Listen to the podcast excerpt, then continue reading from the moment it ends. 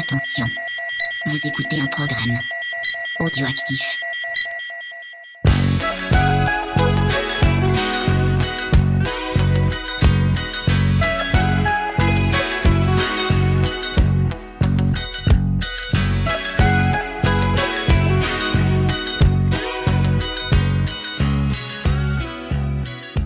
Salut les bourrinos, c'est bienvenue pour ce nouvel épisode d'Émotion sur Canapé, le nouveau petit format de VHS et Canapé, le petit dernier comme ça. Donc on, on est qu'au deuxième épisode. Il y a déjà eu le premier où on a reçu Ace la dernière fois. Alors ouais, c'était un peu perfectible, c'était pas encore tout à fait au point, mais ça vient, ça se met en place comme ça. Et ça va continuer hein, de se mettre en place, de s'améliorer. En attendant, euh, j'ai eu pas mal de retours qui étaient ma foi plutôt positifs, donc c'est assez agréable, ça fait toujours plaisir. Pour mon ego, c'est très bon, comme ça je me sens bien, je suis de bonne humeur. Quand je suis de bonne humeur, toute ma famille le ressent, on vit dans le bonheur. Donc grâce à vous, je vis dans le bonheur, et ça, je voulais vous remercier pour ça. Euh, mais bon, euh, ma vie privée ne vous intéresse pas et je le comprends, pourtant il y en aurait des choses à dire. En attendant, on va attaquer tout de suite avec une nouvelle émission. À nouveau, deux scènes décrites, ça veut dire une scène que je vais vous décrire, mais également une autre par un invité, puisque vous avez bien compris le principe, ce sont les auditeurs qui interviennent, ceux qu'ils souhaitent en tout cas, pour nous raconter leur scène, et c'est Nico que je reçois aujourd'hui, euh, plus connu sur Twitter sous le nom de Major Nick Hazard. Comment ça va Nico? Eh bah écoute, ça va très bien. Bonsoir, bonjour à tous. Alors Nico, hein, pour la petite histoire, c'est euh, le gars qui très gentiment nous a aussi proposé son aide pour mettre en place sur Sens Critique des listes de tous les films qu'on évoque dans VHS et Canapé. Et j'ai envie de dire que t'es bien courageux parce que bon sang, on en balance. Hein. Alors oui, et en plus, ce qui est pas très euh, facile, c'est que vous parlez beaucoup Ouais. et vous faites beaucoup de discrétion. Eh ouais. Et euh, c'est vrai que des fois, c'est assez compliqué de savoir si je dois le mettre ou pas. Ouais, Mais bon, ça reste quand même un plaisir. ouais on nous le dit qu'on parle beaucoup. Enfin, en même temps, quand on fait du podcast, ça tombe pas trop mal. Oui, c'est un peu le but. Alors ce que je te propose, on va tout de suite y aller euh, dans le cœur du sujet, et c'est moi qui vais commencer cette fois. Ok.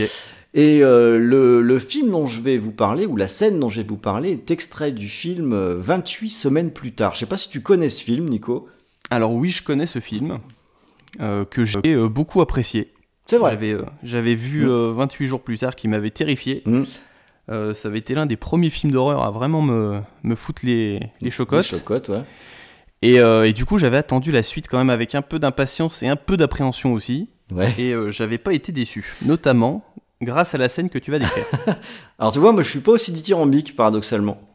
C'est euh, 28 jours plus tard, le, le film de Danny là, euh, je, je l'avais découvert en DVD, hein, et je l'avais pas trouvé si bien que ça. Euh, J'avais beaucoup apprécié certaines scènes, notamment la Londres complètement désertée, qui m'avait beaucoup plu.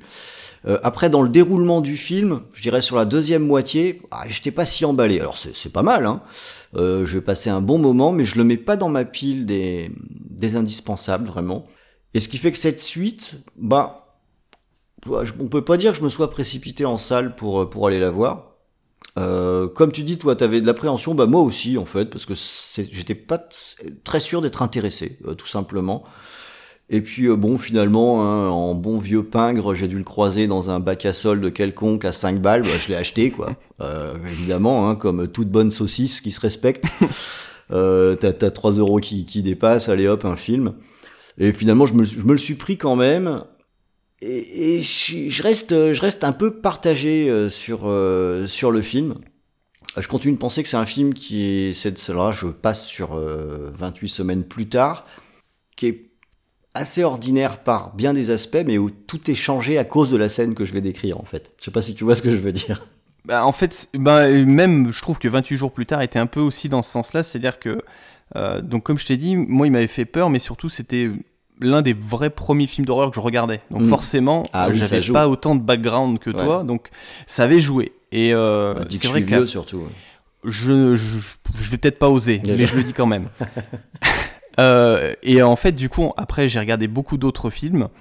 Et euh, c'est vrai que en revoyant le, que ce soit 28 jours ou 28 semaines, Mm. euh, c'est vrai que ça reste très classique, C'est ça. malgré quelques fulgurances et quelques bonnes idées, que ce soit pour l'un ou pour l'autre.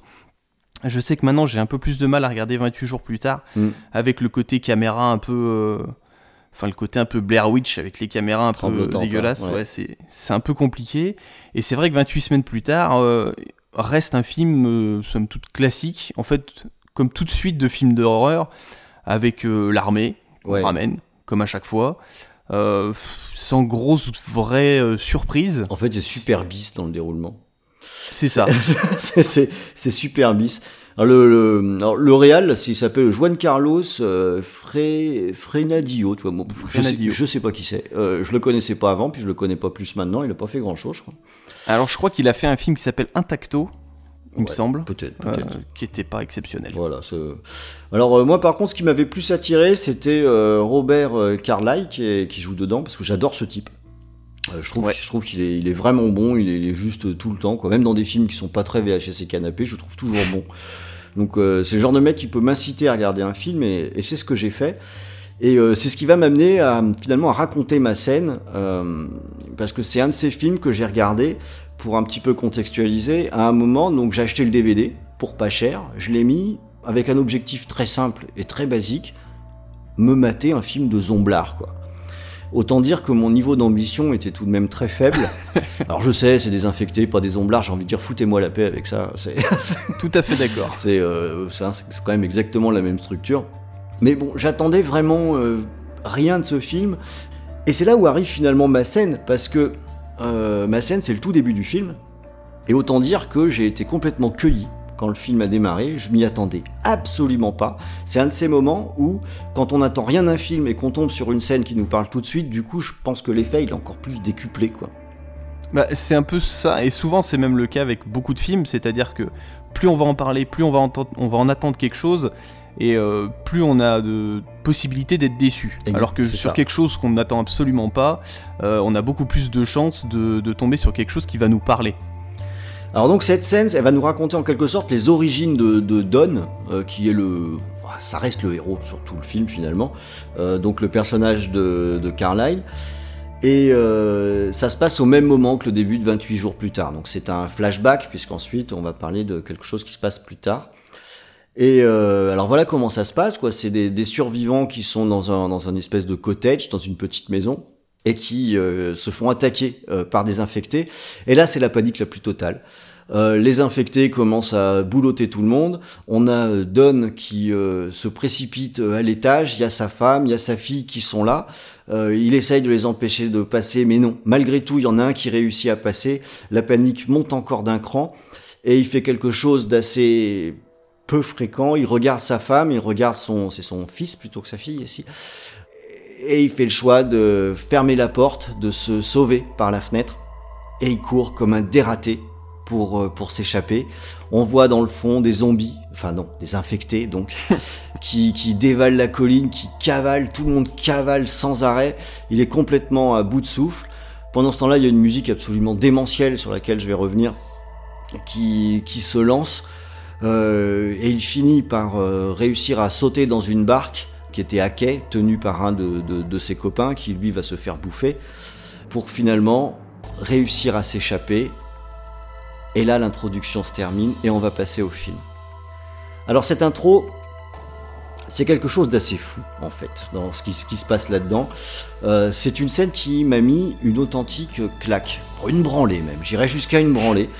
Euh, comme je disais déjà parce que je m'y attendais pas. Je savais pas que j'allais me prendre une scène euh, aussi forte. Alors quand je l'ai raconté de façon factuelle avec ce que je viens de dire, ok, ça allait relativement peut-être froid d'une certaine façon, mais c'est pas du tout ce qui se passe parce que c'est une de ces scènes où en un éclair, en quelques secondes, on rentre en empathie totale avec un personnage. Et pour arriver à ça, euh, la réalisation y est vraiment pour beaucoup. Alors on a un truc que je déteste d'habitude énormément, mais qui là me gêne même pas, c'est qu'on a une vraie shaky cam, ça bouge dans tous les sens. C'est même assez fatigant pour l'œil, mais il se trouve que pour une fois c'est très approprié parce qu'on est dans une situation bah, de, de panique du personnage. Et surtout il se passe cet événement qu'on voit pas normalement quand il y a un héros, le héros abandonne sa femme et son gosse. Quoi. Et ça, ce ce petit détail, enfin c'en est pas un du coup, il va avoir un impact sur la totalité du film. Parce qu'en en un rien de temps, quand on regarde le film, on se dit mais quel enfoiré. Quel enfoiré. Sa femme, elle a même le temps de lui dire help me, rien à faire, il ferme la porte, il s'en va, il jette un regard derrière lui. On le traite d'enfoiré. Et puis quand on regarde le film, on se dit aussi ouais mais est-ce qu'il aurait vraiment pu faire quelque chose? Est-ce que c'était pas la bonne chose qu'il a faite?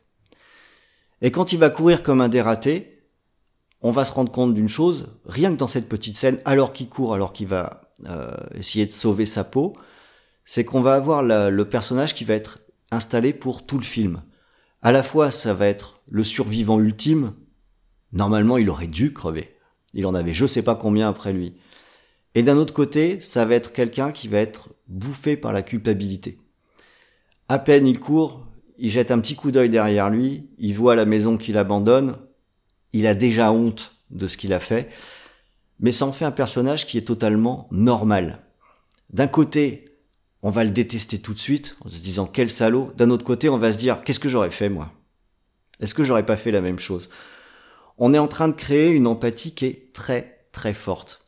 Et cette caractérisation, elle est exceptionnelle parce que pendant tout le reste du film, bon, je vais pas raconter ce qui se passe dans le film, mais il se passe euh, beaucoup beaucoup de choses avec ce personnage-là. On va garder ce, cet aspect d'avoir un, un, personnage qui est muet par une volonté qui semble inébranlable. Là, on le voit, tout ce qu'il a mis pour survivre, il va suivre ses objectifs avec la même volonté. Et d'un autre côté, il va toujours y avoir cette, cette autre facette, cette facette de culpabilité. Et c'est ça qui va faire grandir le métrage dans, dans sa totalité.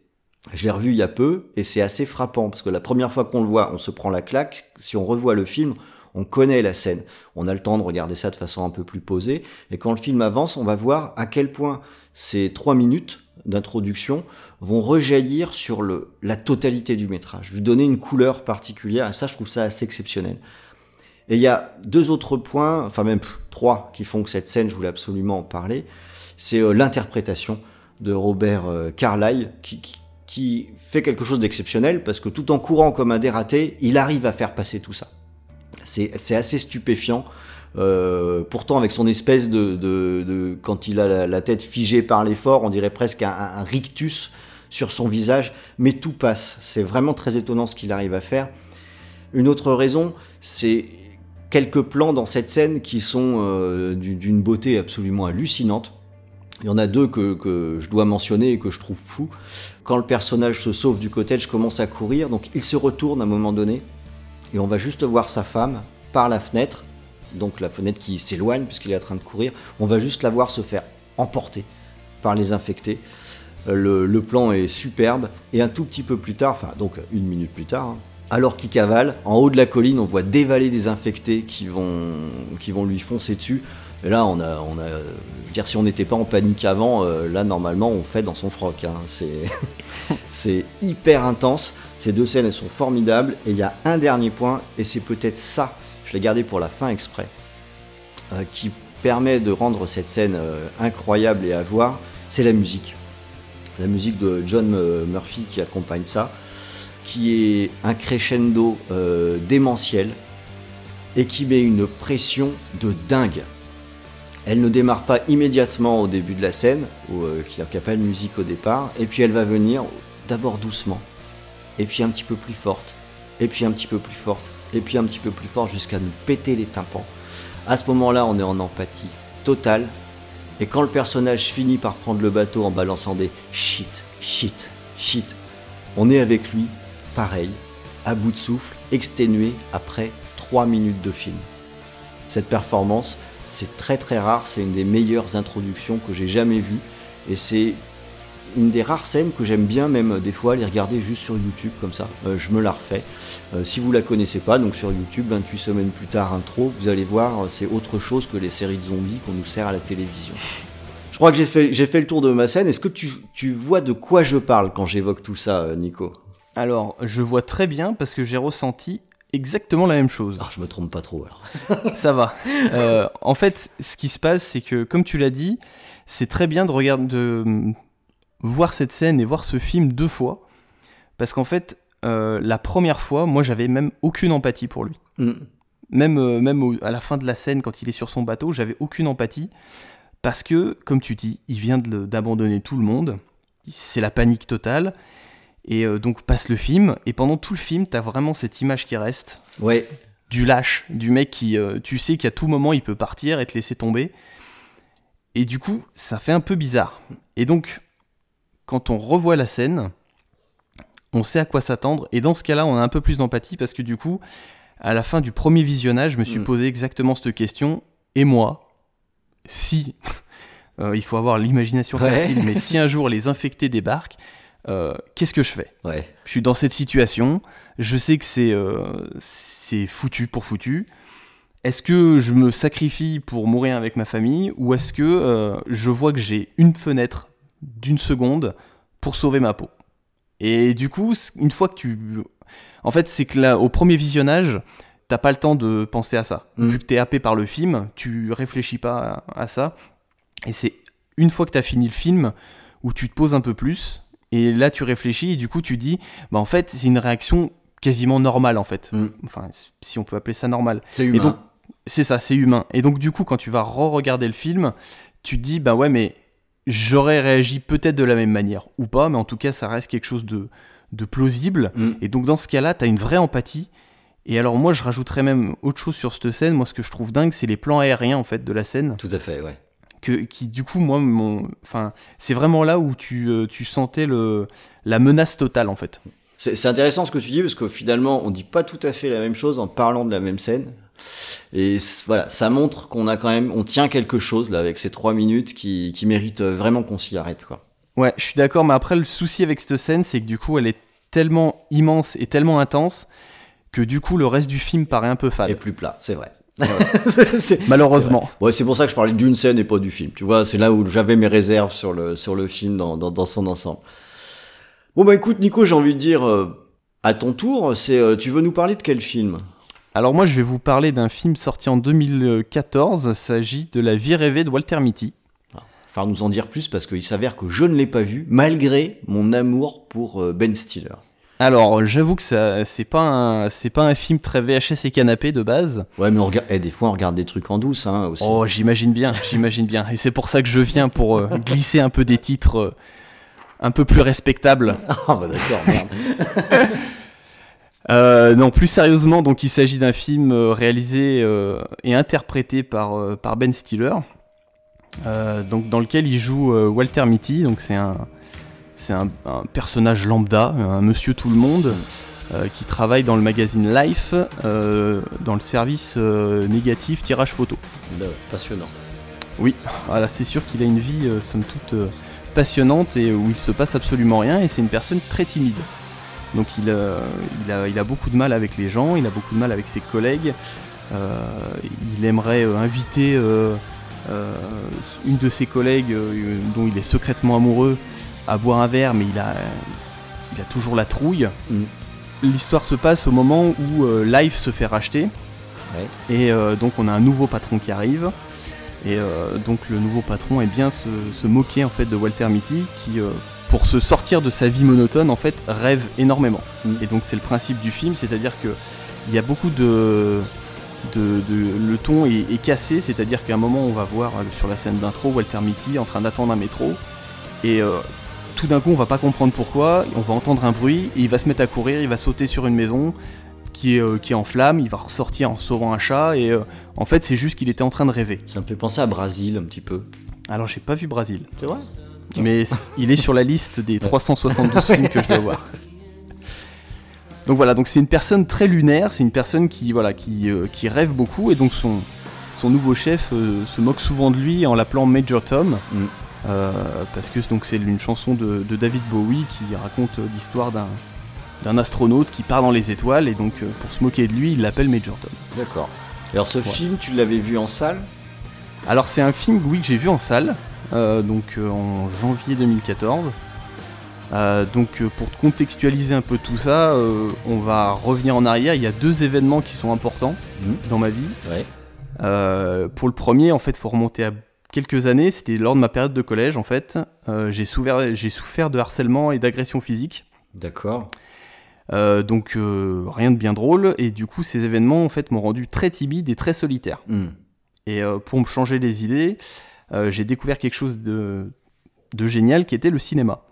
Donc je suis tombé dedans comme d'autres tombent dans la drogue. C'est pas mal le cinéma. C'est bien comme cam en plus. Ah, c'est très bien, c'est pas mauvais pour la santé, donc du coup ça permettait de m'évader et c'est vrai que c'était quelque chose qui était euh, voilà, qui me permettait de, de, penser à autre chose et de, et de me dire ben la vie c'est pas que dégueulasse et il y, y, a des choses qui sont belles.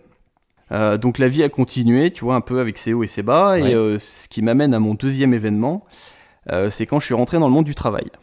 Donc toujours pas une grande confiance en moi, avec une difficulté à m'imposer.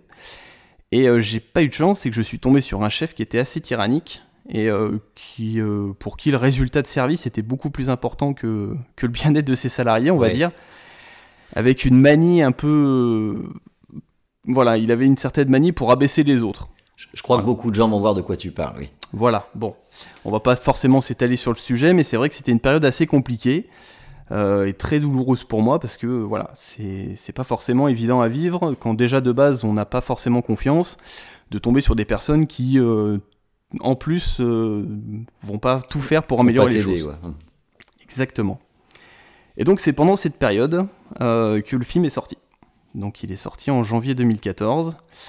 Et donc je me revois encore en sortie de travail après une dure journée de, de boulot courir vers mon, petit cinéma, euh, le cinéma de la soie à Lyon, à Vaux-en-Velin. Euh, une séance à 4h30, euh, je cours pour, pour pas louper le début parce que il y a ce film qui me fait de l'œil, je me dis c'est bizarre ça. avant même d'avoir t'interpelle. Exactement, avant même d'avoir vu le film, je me dis c'est bizarre, j'ai je, sens qu'il y a il y a une connexion avec ce film qui se fait, il y a des fois où ça s'explique pas, c'est c'est comme ça. Et donc je, rentre dans la salle et euh, on est trois, on est trois dans la salle. Mm. Donc euh, autant dire que j'ai quasiment le, la salle pour... toi. Exactement. Euh, et, et, donc là, ça accentue le fait de me dire, ok, je, je, vais vivre un moment qui, je sais pas quoi, mais je vais vivre un moment qui, qui va, qui va me toucher. Je sais pas. Je, tu le sentais comme ça. Exactement. Donc commence le film et dès les premières minutes, je, je me projette totalement dans le personnage de Walter Mitty, avec cette vie compliquée, avec ce, avec ce, problème de relation aux autres. Euh, et euh, plus le film avance, et plus, euh, plus je suis en empathie avec ce personnage, et je me dis, c'est dingue, ça reste du cinéma, mais j'ai l'impression qu'on raconte mon histoire. Ouais. Et c'est une sensation en fait très bizarre. C'est comme si le, le, film était fait pour moi. C'est-à-dire qu'il avait, il n'était pas fait pour des millions de gens, il n'était pas fait. Euh, il n'y a plus personne dans la salle, je suis tout seul, et c'est une expérience unique en fait. C'est chouette ça. Ah, c'était très chouette, et donc euh, je vais en arriver donc à ma scène. Donc euh, pendant le film, donc Walter Mitty, donc à, qui n'arrive absolument rien, a pour mission de retrouver un, un photographe. Et donc ça va le faire voyager, ça va être son premier voyage. Et euh, son voyage va l'amener au, Groenland, euh, dans lequel euh, il va atterrir dans un bar. donc il cherche, donc le, photographe, vu que c'est des pays un peu étrangers, et en pleine nature, il n'y a pas de téléphone, il n'y a pas de... Donc c'est très difficile, donc c'est une sorte de chasse à l'homme avec une personne qui a jamais quitté son petit cocon et sa, sa petite routine. Et en fait, les seuls indices qu'il a, c'est des photos que le photographe lui avait envoyées. Et donc, à un moment, il va, il va reconnaître une bague sur la main d'un des personnages euh, donc, euh, qui va être un pilote d'hélicoptère. Donc il va lui dire bah, vous, avez vu la personne que, que je recherche, est-ce que, vous le, est que vous le connaissez? Donc il commence à être copain, il commence à boire beaucoup, enfin en tout cas surtout le pilote. Et euh, le pilote lui dit bah, si vous voulez, je peux vous amener. il y a une semaine, je l'ai amené je l'ai amené sur un bateau euh, pour réparer, euh, pour réparer des, euh, une radio. Si vous voulez, je peux vous amener. Donc là, le, personnage de Walter Mitty est encore très, très craintif. Mm. et donc, il lui dit Bah non, c'est bon, parce que donc le, le pilote est quand même dans, un, dans un piteux état, on va dire, quand même. Ce qui donne pas forcément confiance. Donc le pilote part, et c'est donc là où ma scène commence. C'est-à-dire que Walter Mitty, en fait, euh, euh, reste assis à la table. Comme d'habitude, il, a l'impression de, passer à côté. Il sait qu'il aurait dû partir, il sait que c'est compliqué, mais son, son euh, caractère fait que c'est une personne qui reste en retrait. Et là, dans le fond, donc on voit la collègue de ses rêves, en fait, donc Cheryl, qui, qui apparaît sur scène avec une guitare. et euh, qui commence euh, par euh, dédier euh, la chanson euh, à Walter Mitty en disant qu'il saura pourquoi elle lui dédie cette chanson. Donc là, on a compris qu'il s'agit encore d'un rêve de Walter Mitty, et euh, on sait que c'est euh, encore dans sa tête et que euh, il est encore en train de réfléchir à beaucoup de choses, et donc elle commence à entamer la chanson Space Oddity, donc le fameux Major Tom, en tout cas la chanson avec laquelle son chef se moque de lui. Donc Walter, il la regarde, il est, subjugué, il, il sait pas trop quoi penser, il sait plus où il est. elle commence à marcher lentement vers, la, porte, du bar. À ce moment-là, on voit le pilote qui commence à démarrer son hélicoptère. Et puis euh, la, vraie chanson commence, euh, se met en route. Donc c'est plus la- l'actrice qui chante, mais, euh, euh, bien la chanson euh, de, David Bowie avec le décompte. Parce que donc dans cette chanson, il y a un décompte pour un décollage d'une fusée. Et donc on, le voit avancer. Il, va vers l'hélicoptère, il s'arrête un instant, il, il regarde la fille dans les yeux. On sait pas à quoi il pense, on sait pas ce qui se passe dans sa tête, mais à ce moment-là, il se dit il faut que je fasse quelque chose. On voit l'hélicoptère décoller, et à ce moment-là, il se met à courir. Jette sa manette à l'intérieur, il saute dans l'hélicoptère au dernier moment. À ce moment-là, la, caméra elle s'arrête sur le visage de Walter Mitty qui, qui vient de se lancer en fait pour la première fois de sa vie. Euh, sur son visage, t'as un mélange de, peur en se disant euh, qu'est-ce que je viens de faire? Et en même temps une certaine fierté d'avoir sauté le pas. Tu, le vois se retourner une dernière fois pour regarder euh, donc Cheryl qui est toujours, toujours à quai avec sa petite guitare qui lui sourit et on voit l'hélicoptère qui part au-dessus de la mer euh, en direction du bateau. Et donc ça c'est la scène que qui, qui m'a en tout cas l'une des scènes qui m'a marqué dans le film parce qu'après j'ai plein d'autres d'autres scènes qui qui, me viennent à l'esprit. C'est celle qui t'a interpellé le, le- le plus fortement, ouais, qui est le plus représentatif en tout cas. Bah en fait, c'est euh, si j'ai choisi cette scène, c'est qu'à ce moment-là, donc comme je disais, j'étais en empathie totale pour le pour le personnage, Mm. Et, et c'est le moment où euh, le personnage se dit, il faut que je vive. En fait, tout tout le film pour moi, c'est plein de petites pulsions de vie en fait. Ouais. C'est des moments où tu te dis, ben la vie c'est compliqué, la vie il y a des problèmes, mais à un moment la vie c'est pas que ça. Et, euh, et des fois il faut se lancer, même si c'est compliqué, même si euh, même si on sait pas ce qu'on fait, euh, il faut il faut lan- il faut se lancer. Et, et, à ce moment-là, le, le- le film me parle. C'est-à-dire quand je vois le, visage de, de Ben Stiller dans, dans l'hélicoptère, je, je, je- je me vois. Alors à ce moment-là, je vois pas grand-chose parce que je pleure toutes les larmes de mon corps. On va pas se le cacher.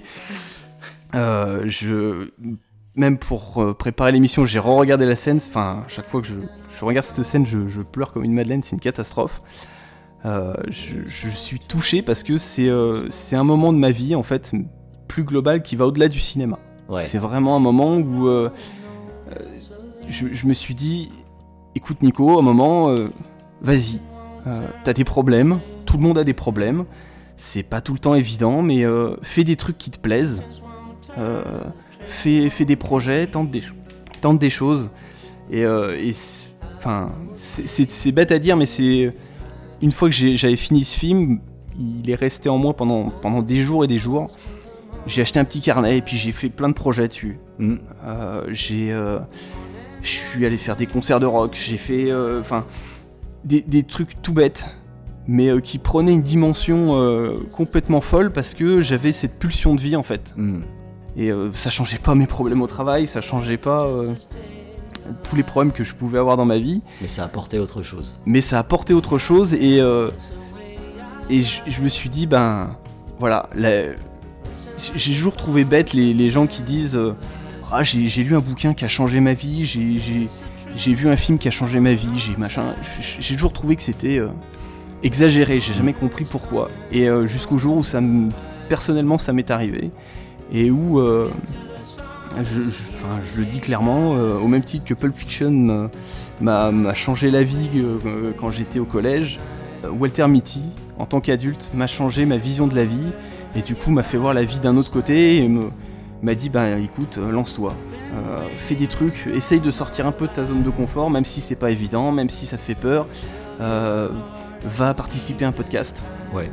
C'est c'est bête à dire, mais euh, Euh, même si certains font ça tout le temps, euh, pour moi c'est tout nouveau et c'est quelque chose qui me sort de ma zone de confort. Même si c'est parler de cinéma, donc forcément c'est un peu parler de ma vie, donc c'est facile, mais.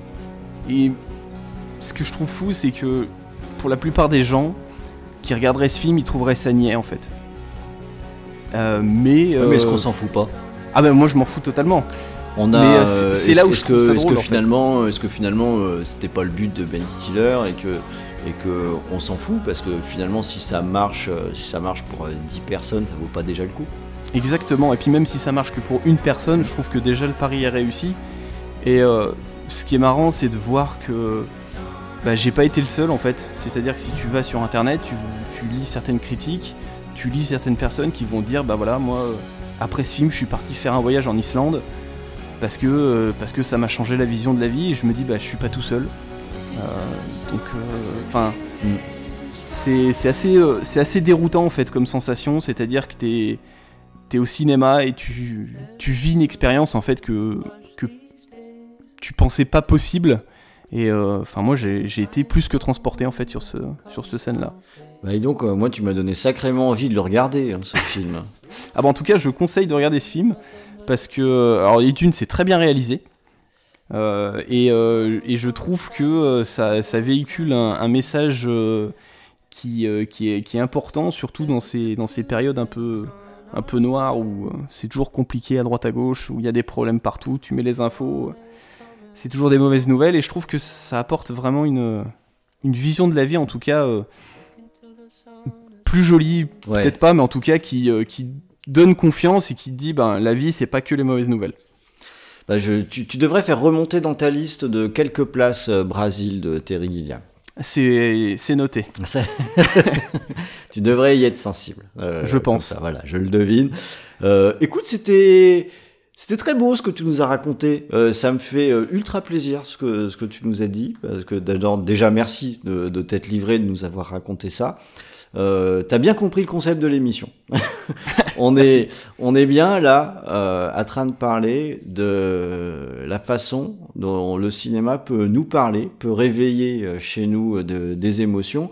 Et tu l'as très bien décrit, c'est qu'on est sur euh, un média qui est diffusé sur des tas d'écrans, sur des tas de télé, sur des tas de DVD, de Blu-ray, mais qu'on peut aussi et surtout en retirer quelque chose qui par contre est individuel, qui est personnel, qui résonne, euh, qui, qui, résonne en nous. Euh, C'était très chouette, Nico, euh, bah, merci. ce que tu nous as raconté. On va arriver au bout de notre émission. Et eh oui. Voilà, oh, elle, était, elle était bien chargée celle-là. elle, était, elle était vraiment pas mal. Hein. Euh, Nico, je voudrais euh, sincèrement te remercier d'être venu jouer le jeu avec nous. Bah, ce fut un plaisir. C'est un peu, c'est, ça remue beaucoup de choses, mais en tout cas, ce fut un plaisir. Alors, euh, chers auditeurs, si vous aussi vous voulez vous faire torturer pendant cette émission, n'hésitez pas à me contacter euh, sur Twitter euh, Ron Kenobi, at R-O-N-E-K-E-N-O-B-I, pardon ou bien sur le compte Facebook de VHS et Canapé, car oui, nous avons un compte Facebook maintenant également, ça y est, on va bientôt dominer le monde. Euh, vous prenez contact avec moi. Alors j'ai plusieurs personnes déjà avec qui euh, je vais enregistrer, mais pour cette première saison, il me reste encore euh, quelques places, donc n'hésitez pas. Euh, je vous assure, on passera pas un mauvais moment ensemble. Je confirme. Et en attendant, ce que je te propose, c'est que pour euh, clôturer cette émission, eh bien, on s'écoute cette euh, très chouette musique de David Bowie qu'on entend pendant la scène que tu décris. Comme ça, on va planer tranquillement ensemble dans l'hélico jusqu'à la prochaine émission. Salut Nico. Salut à tous, salut Ron. Salut à tous.